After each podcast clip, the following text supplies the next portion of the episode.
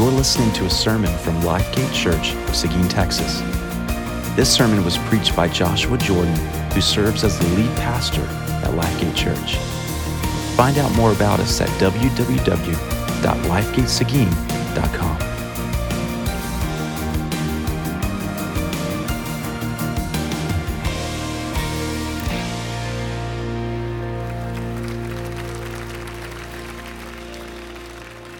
Father, you are worthy of all the praise. Jesus Christ, you are worthy of all the praise. You are worthy because of what you have done for us in the past by sending your Son to die on the cross. You are worthy because of what Christ did when he rose from the dead. You are worthy, Lord, not only from raising Christ from the dead, but for raising us from our spiritual death and giving us new life. So this morning, Lord, we want to give you the glory that you deserve. So, Lord, as we turn our attention now to your word, we know that you will speak to us.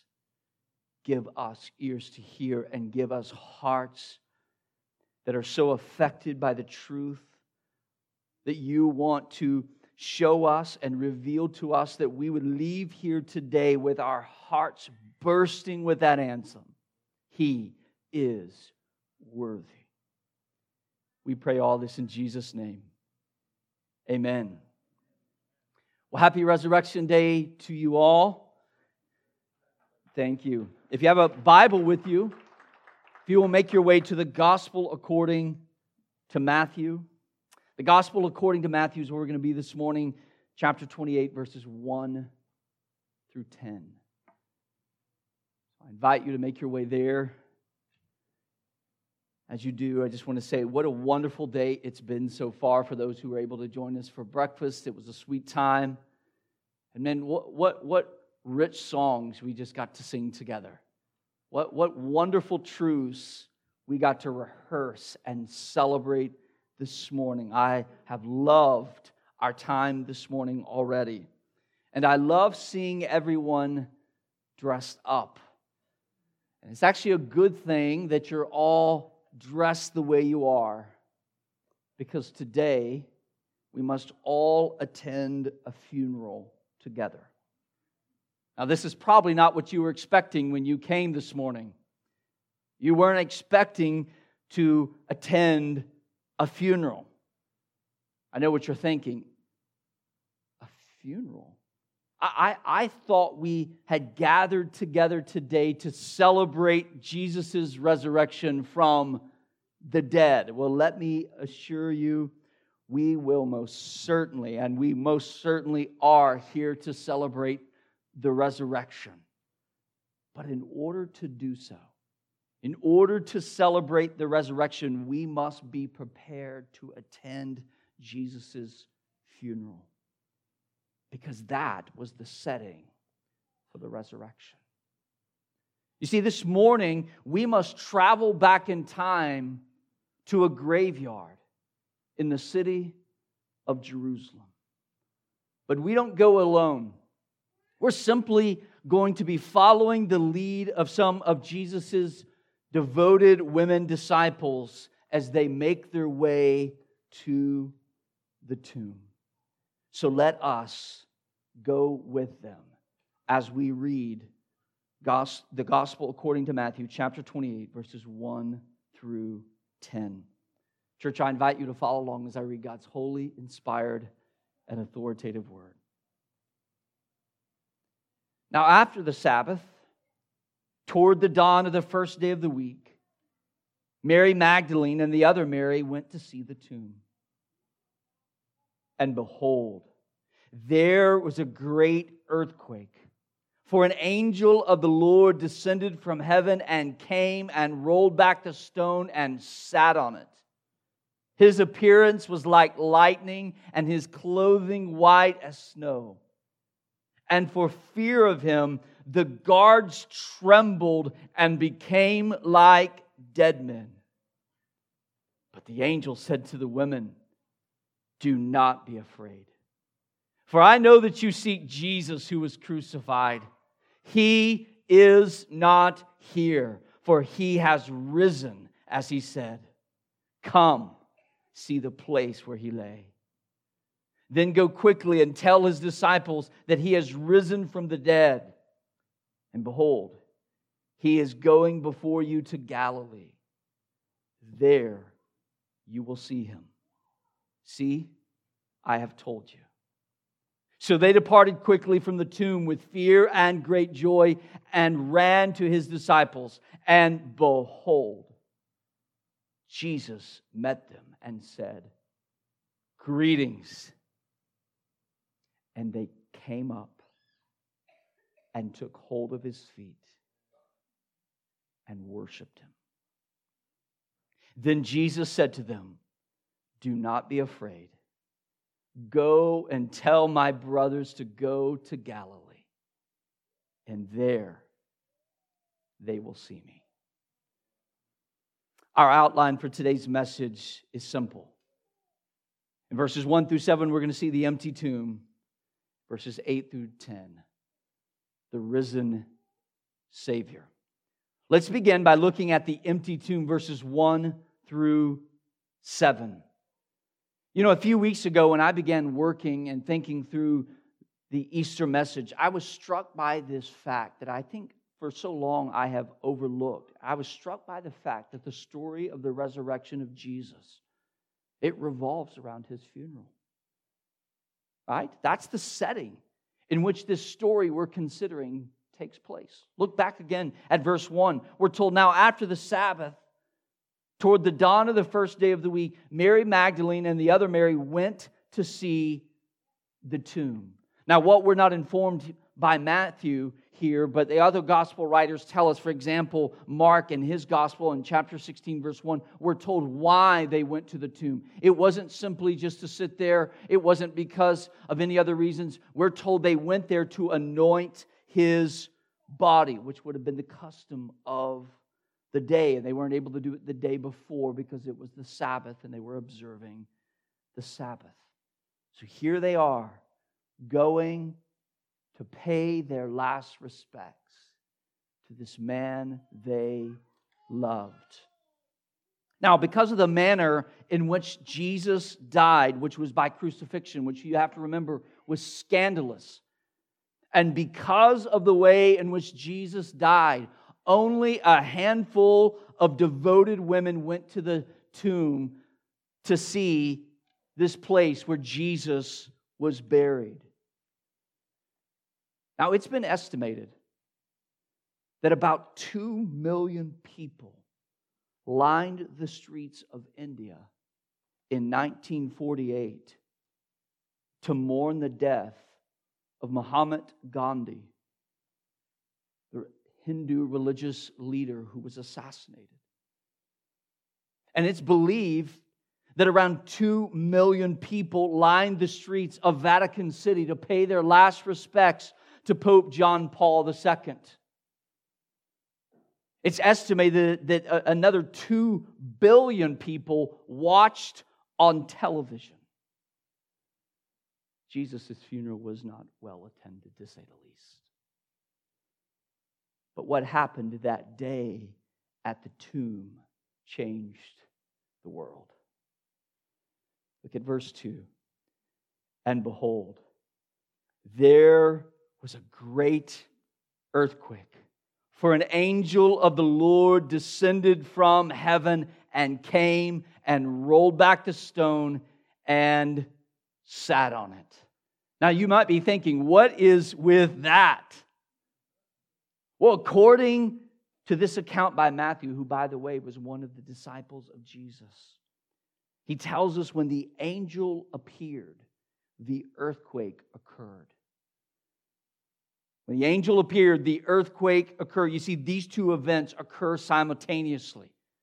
The coming of this angel brought about this earthquake. The angel, we're told, came down from heaven. And why did he come? To roll back the stone so that the empty tomb could be visible. He didn't roll back the stone so that Jesus could leave. He rolled back the stone so that we could all know that the tomb was empty. And this description of the earthquake and the angel, it's a dramatic display meant to highlight the significance of what had just occurred.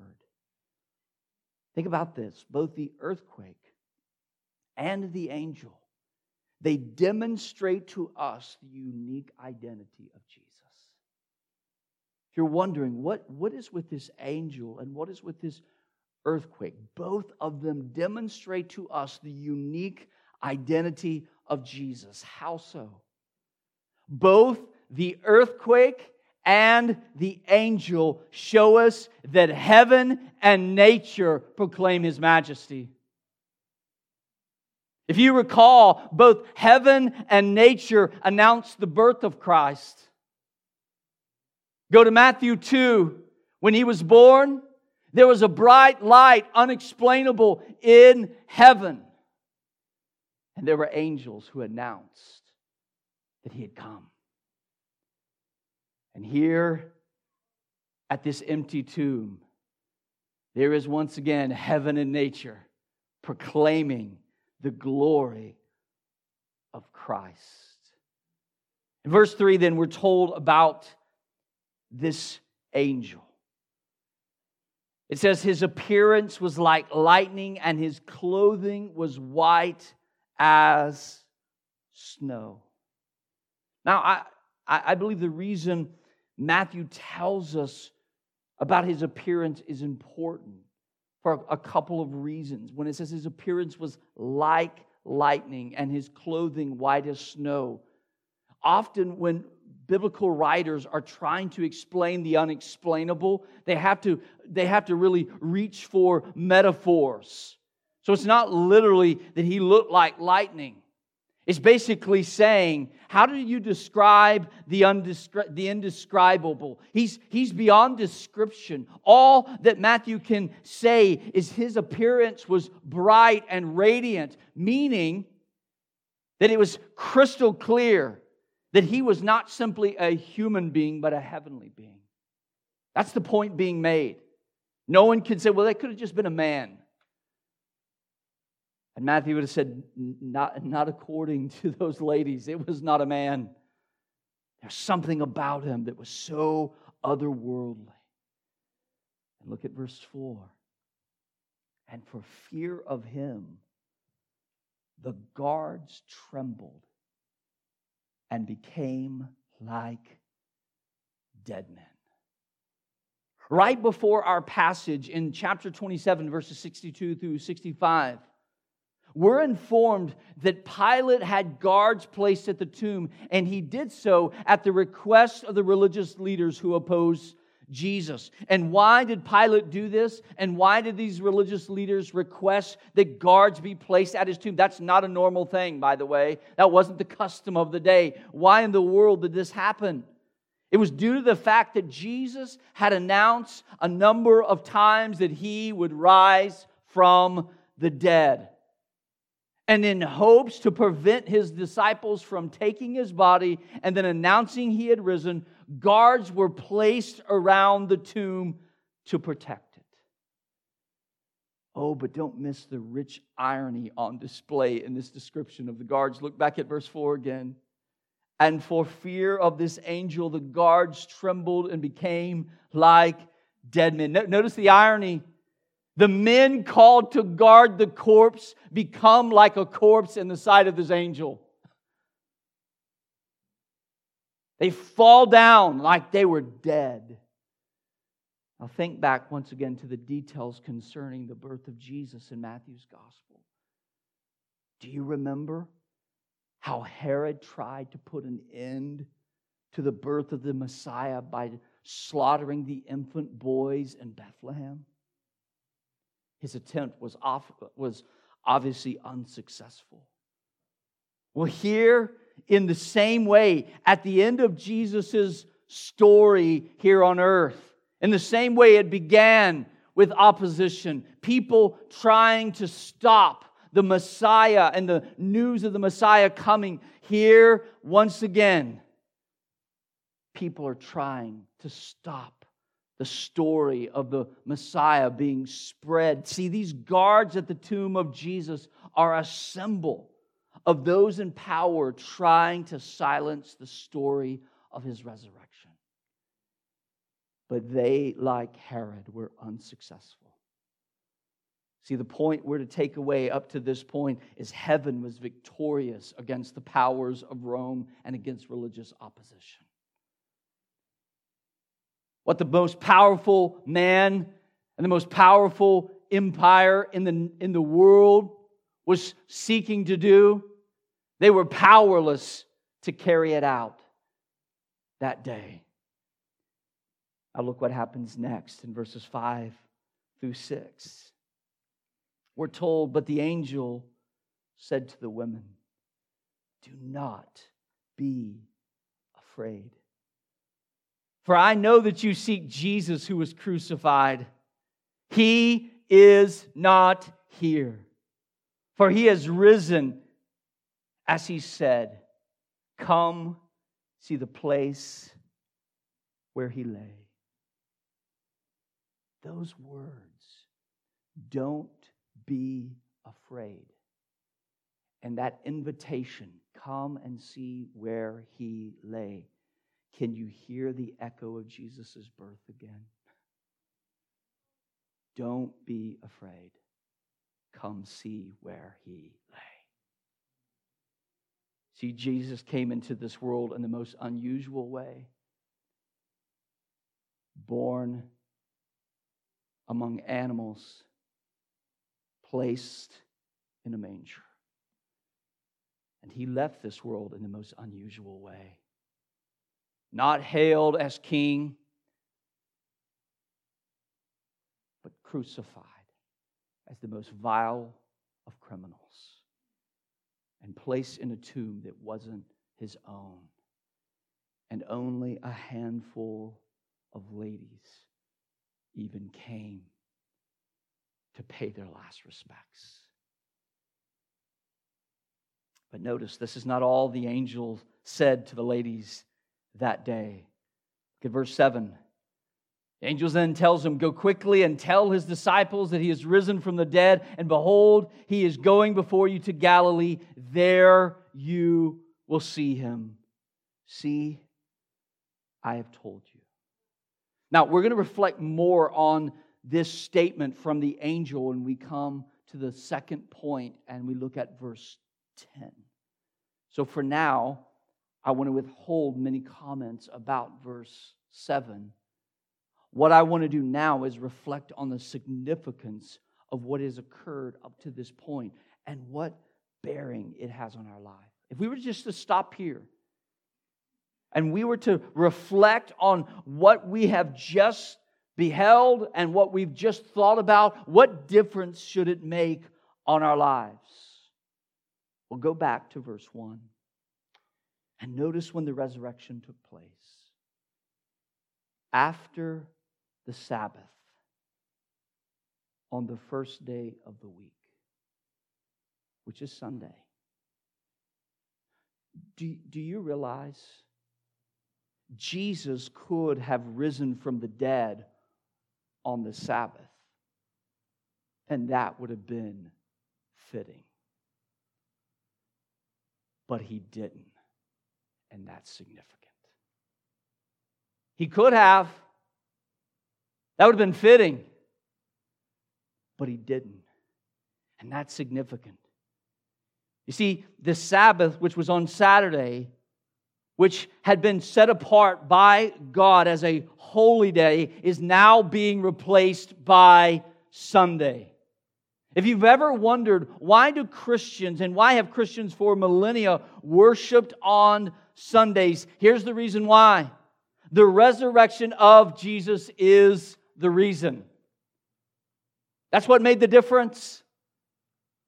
Why, for so many years, did the people of God worship God on Saturday? They called the Sabbath, and then all of a sudden, we turn to the New Testament and they're worshiping Jesus on a different day. because of the resurrection. Sunday is the day that Christians celebrate what Jesus did when he died on the cross and he rose from the dead. Now, as I stated a minute ago, I love Easter Sunday. I've enjoyed today so far. It has just been a blessed day. But hear me say this, and don't get me wrong. Easter Sunday is a great Sunday, but it's no more significant than any other Sunday. Because every Sunday we celebrate the same things. We introduced a new song today, but did you notice besides that, aren't those the songs we always sing? It wasn't like, let's scrape together some resurrection songs. Aren't those the songs we sing Sunday in and Sunday out that rehearse the gospel story and end with the resurrection and all that it means for us?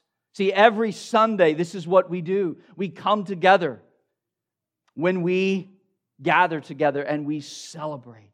And what is it that we celebrate every Sunday when we come together? Well, here's the first thing we celebrate Jesus' death on the cross.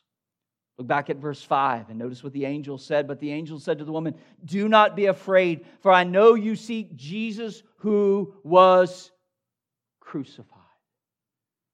Now we can just read right past that. But by mentioning the cross, the angel was not simply referencing the manner in which Jesus died, which obviously was a Roman cross. Instead, he's highlighting why Jesus died. You see, in, in Matthew's gospel account, the cross is a symbol of judgment and not man's judgment, but God's judgment. See, the gospel according to Matthew makes it abundantly clear. If you, you get to this point, you start reading in chapter 1 of Matthew's gospel, and you make it to this point in chapter 28 to the scene of the resurrection, here's what have been abundantly clear if you read this gospel Jesus was completely innocent and sinless, yet he suffered the judgment of God in our place on the cross. So by the time the angel says, this Jesus who was crucified, he's not just mentioning how, how he ended up in the grave. Oh, you remember he was, he, he, was killed by the Romans. No. He's reminding them of this glorious truth. This one you came to see. He's the one who died for you. You see, to be a Christian is to recognize your sin against a holy and good God. And it's to recognize that your sin against a holy and good God deserves judgment. But instead of receiving what you deserve and receiving what I deserve, Jesus became our substitute. That's what a Christian is. A Christian is not one who knows a lot of Bible stories and Bible passages, who goes to church and, and tries to live a good moral life. A Christian is one who recognizes their sin against a holy God that deserves his judgment, but instead of receiving what they deserve, Jesus became their substitute, and so they receive him as their Savior. So every Sunday, not just on Easter Sunday, every Sunday, we, when we gather, here's what we do we confidently declare salvation is found in Jesus alone, not in good works and not by being religious. And when we gather together on Sunday, every Sunday, not just Easter Sunday, we celebrate Jesus' resurrection from the grave. That's what we do every Sunday. Think of the tomb for just a moment. I think the tomb is a wonderful symbol of a number of things. Think, think of the tomb in this way first. The tomb, it represents all that's wrong with the world. Stand there for just a minute and think about that tomb in that graveyard. Immediately, we move to the empty tomb. Don't go there so fast. It's a tomb, it's in a graveyard. It represents all that's wrong with this world. We live in a world affected by sin, and every day we experience the consequences of man's rebellion. Because of man's rebellion, we live in a world where there is suffering, where there is injustice, where there is sickness, where there is broken relationships, where there's death. However, if the tomb represents all that's wrong with the world, then the empty tomb is a symbol of eternal hope. So now we don't just look at this tomb in this graveyard. We go inside and we see this empty tomb, and it too is a symbol to us. It's a symbol of eternal hope.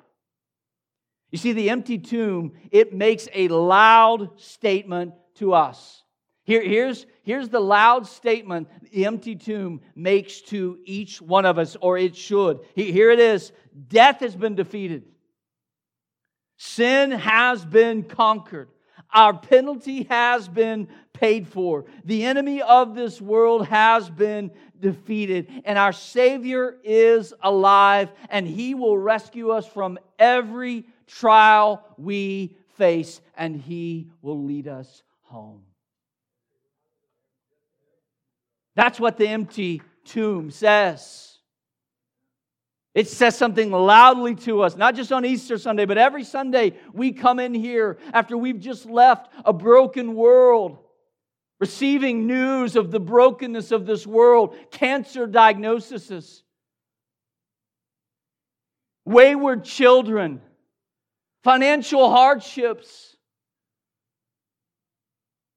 all of the things that can just weigh on our souls. And we come here on Sunday, and, and the tomb, the empty tomb, shout loudly, shouts to us and reminds us of the future hope that we have. That what we see with our eyes doesn't have the final say. The empty tomb becomes a symbol of eternal hope for us. Now, before moving on to the second point, I want to offer the following counsel from a man named Scott Oliphint in his book, Know What You Believe, a book we've actually been recommending during our bridge course. Here's what he says, and I think it's a helpful reminder before we move to the next point. He says Christians should never be content to begin and end their belief in the resurrection of Christ with only historical data. The data supports our belief in the resurrection. The data can supplement what we believe and why we believe. In other words, it's a great thing that, that Christians can say, hey, listen, our belief in the resurrection isn't just historically unfounded. That's a great thing. And it can support our faith, but it must not be central. He goes on to say the data can supplement what we believe and why we believe, but historical data cannot be the center of our response to the why question. The center of our response to the why question of the resurrection is this without the resurrection of Christ, there is, in fact, no Christianity at all.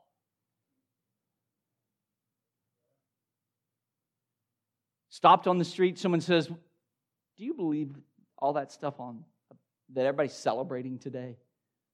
Jesus rising from the dead. I hope our only response would be, hey, there's a lot of historical data to prove that he did.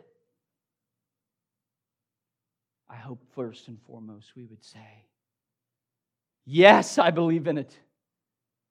Because if it's not true, I am without hope. And so are you. But I'm not without hope. I am not without hope. And this is why Scott Oliphint goes on to say the following, which just better explains why he said what he did. The reason that Christians believe in the resurrection of Christ is not simply because we believe in miracles or in life after death. The reasons that Christians believe in the resurrection is because since sin came into the world, the fact of Christ's resurrection, together with its meaning, it comprises the center of God's entire plan for the world. See, the resurrection not only makes sense of this entire story of the Bible, but it makes sense of what's wrong with the world and how is what's wrong with the world ever going to be made right? The resurrection. It's the explanation point. What's wrong with the world and how will it be made right? And the resurrection lets us know all that we believe comes down to these events that we're celebrating this morning. So, this means, listen, this means our ultimate hope and our overwhelming joy, though, cannot be found in an empty tomb. Yes, we're glad that the tomb was empty, and there's historical data to prove that the tomb was empty. But our joy and our hope isn't found in an empty tomb, but in the risen Savior. That brings us now to point two the risen Savior, verses 8 through 10. Look at verse 8 with me. So they, being the ladies, departed quickly from the tomb with fear and great joy and ran to tell his disciples. Now imagine for just a moment being with them, being there. You, you, you get to be there among these women. Their plan was to anoint the body of Jesus. But so far, to their surprise and to ours, if we're there with them, the stone is rolled back, an earthquake has shaken the ground, an angel awaits at the tomb. And not only does an angel await, an angel speaks and he announces that Jesus has risen from the dead. And then he tells us to go, or he invites us to come and see for ourselves. And then he's going to tell them in a moment to go and make sure that all the other disciples know. At this point, had you been one of those ladies or been with one of those ladies, you would have been shocked to the core. And that's exactly what these women were. Notice the description it says they were fearful. They, they left there with fear and great joy. You may be thinking, well, which one was it? Was it more fear or more joy? It was both. they left there completely shocked to the core. And yet, little do they know the most unbelievable event of the morning has not yet occurred, but it's about to. Look at verse 9. And behold, Jesus met them and said, Greetings. This is one of those moments you wish you could have been there. I mean, these women have already had quite the morning, right? Here they are going to pay respects to this one that they love so dearly. They've experienced a whirlwind of things. Had they experienced one of these, the earthquake, the angel, the empty tomb, the resurrection, uh, take your pick, all of them, one of them would have been enough. They've experienced all of this, and then all of a sudden, to their surprise, as they leave, there he stands. And you know what he says? Greetings. Do you know what I love about that word?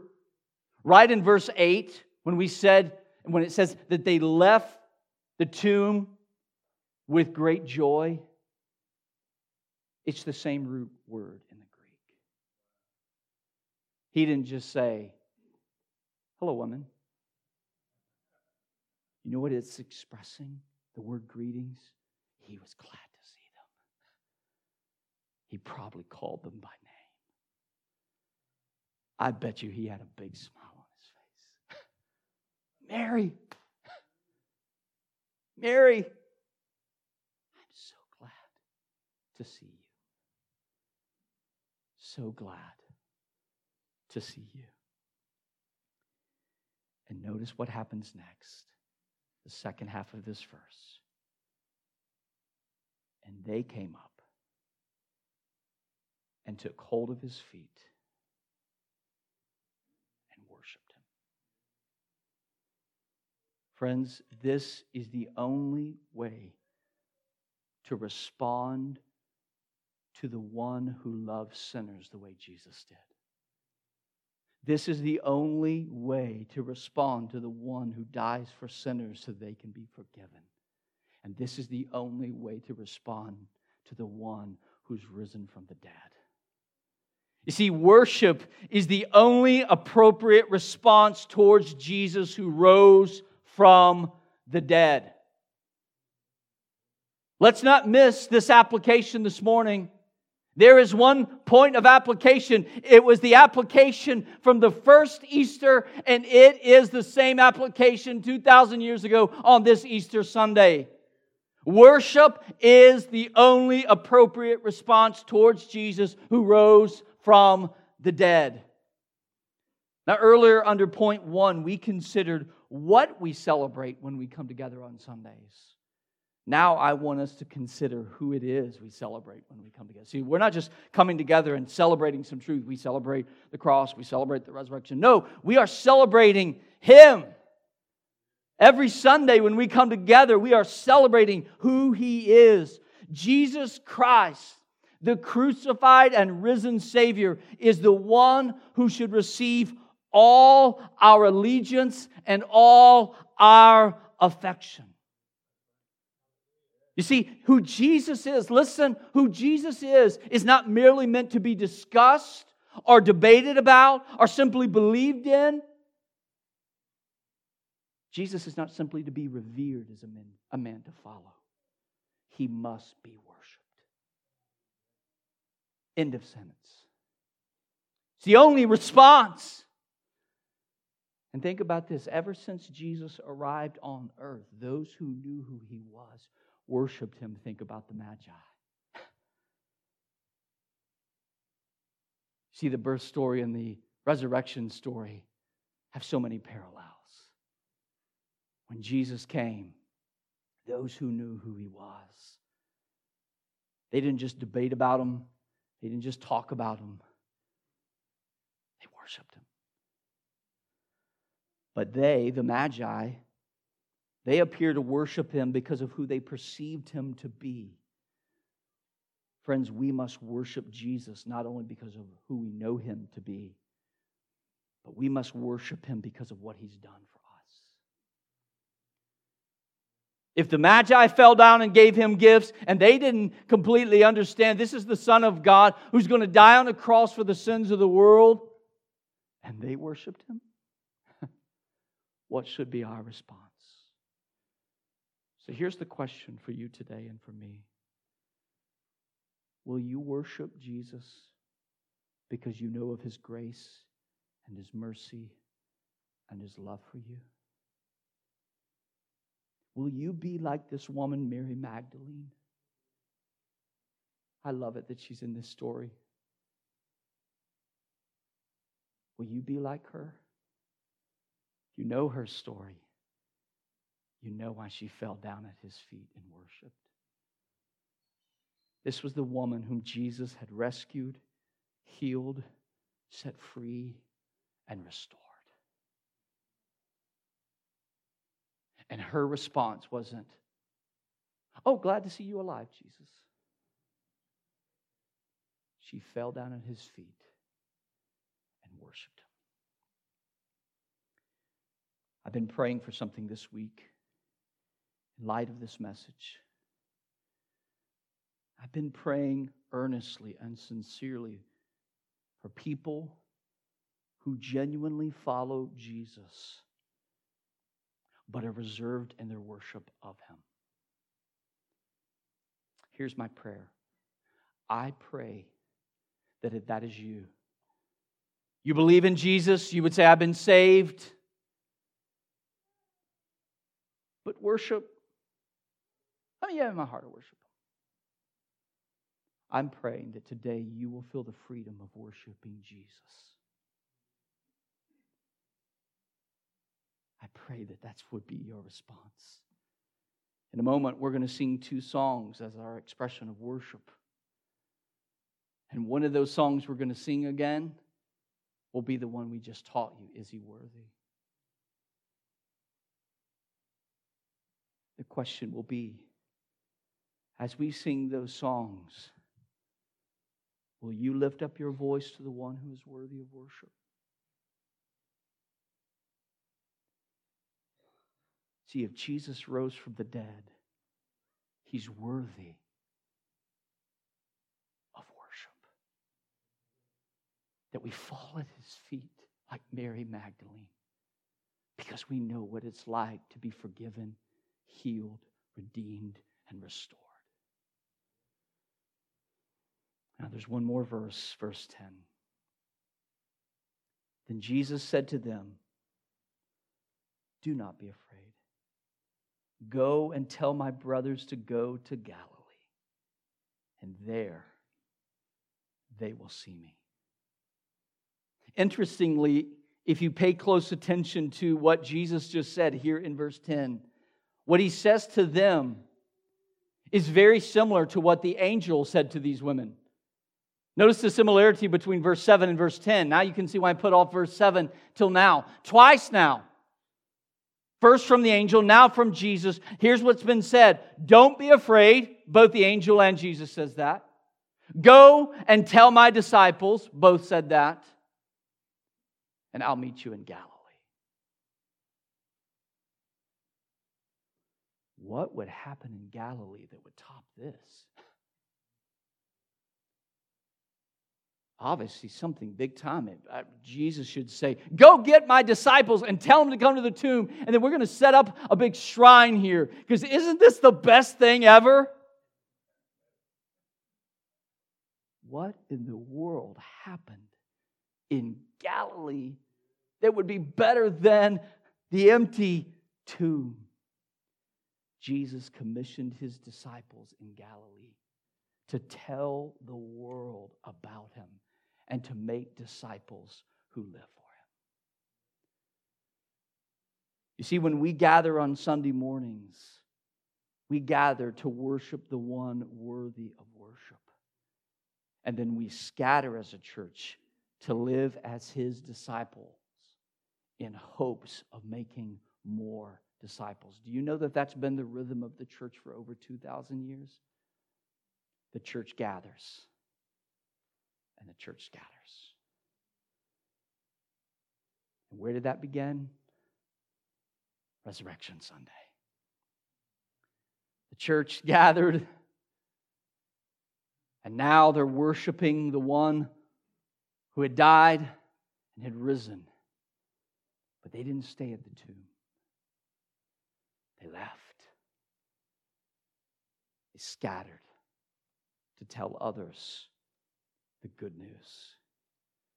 This morning, if you've joined our celebration, and you could honestly say in your heart, I've heard a lot about Jesus.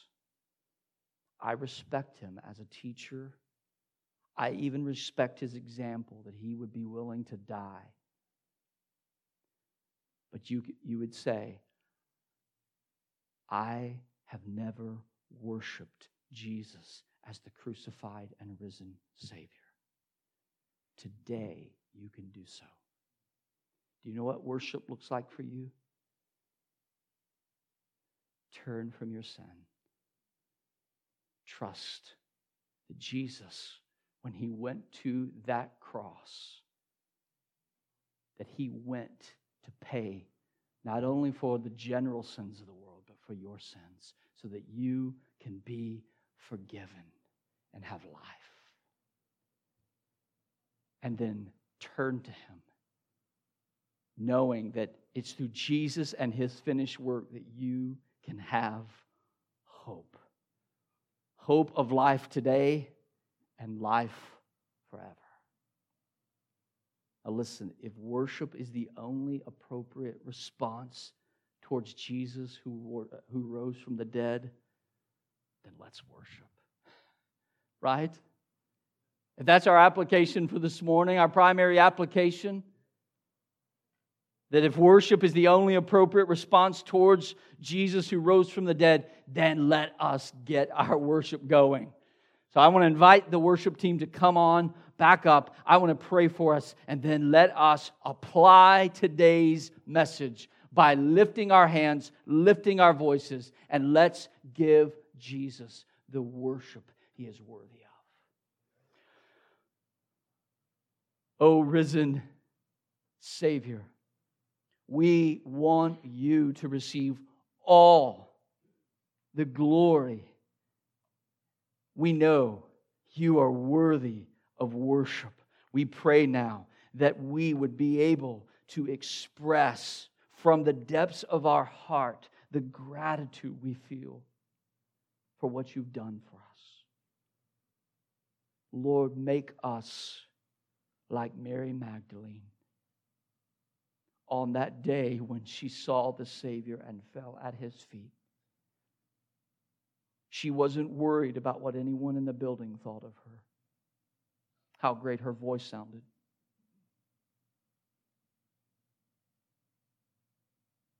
She fell down and worshiped. May we lift our voices to you. And may we express how worthy you are. We pray this now in Jesus' name. Amen.